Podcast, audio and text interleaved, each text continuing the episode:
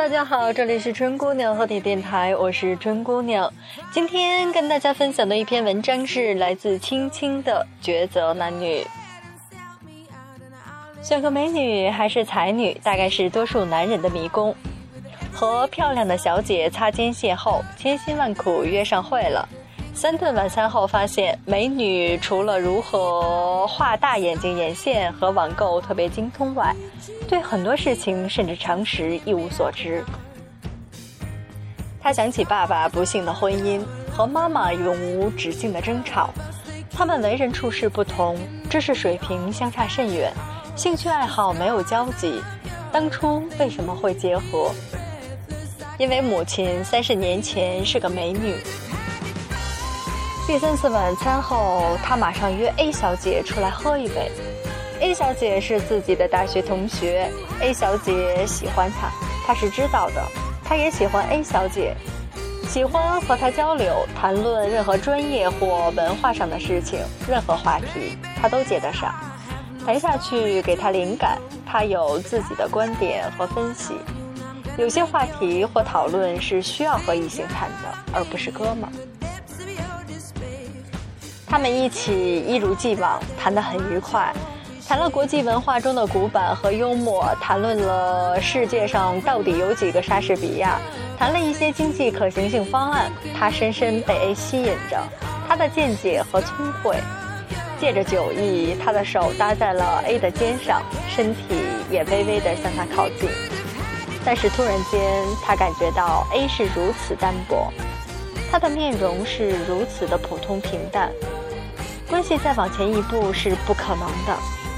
他开始怀念起美女精致的眼线和忽闪忽闪的长睫毛，他痛恨自己的虚伪和贪心。但真实的感受就是，如果亲爱的美女能多读点书，如果亲爱的 A 能更漂亮一些，那么坐在这里的情形就是，看着忽闪忽闪的睫毛，谈着未来。一时间，他不知道该约会谁。直到哥们儿的婚礼到来，他必须带上自己的女朋友时，选择来了。他带上了美女，哥们儿的新娘也是个美女，但他可以深深感受到哥们儿的某种失落。他甚至可以想象未来哥们儿的日子会很像他的父亲。当美丽容颜褪去，他的幸福会在哪里？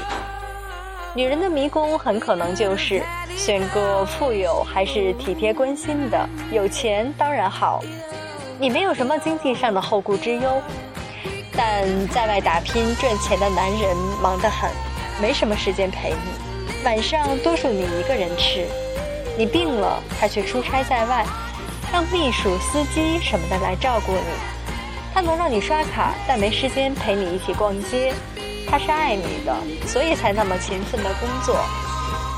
但你就是想起了前男友，想起你们一起下班吃碗拉面，然后在路上散散步。东西是买不起的，就是看看。尤其是自己不舒服的时候，他一定能时刻的陪伴着你。凭他的薪水和比较知足的心态，你很难得到你想要的物质享受。你可以想象未来的生活，每天你只能舟车劳顿的上下班，别说是为自己添置些新衣新鞋，就是同事欺负你也不能轻易的辞职，因为生活上的开销很大，两个人还要一起供房子，以后要生孩子供养父母。女人做了选择，虽然现在心里有些苦楚，想打电话给前男友。但手抬起来的时候，先看到手腕上镶着钻石的卡地亚手表。算了，比起在外日晒雨淋寂寞，就忍了。迷宫的外面，要么是红玫瑰，要么是白玫瑰，两朵同时等你，你就转悠转悠，别出来了。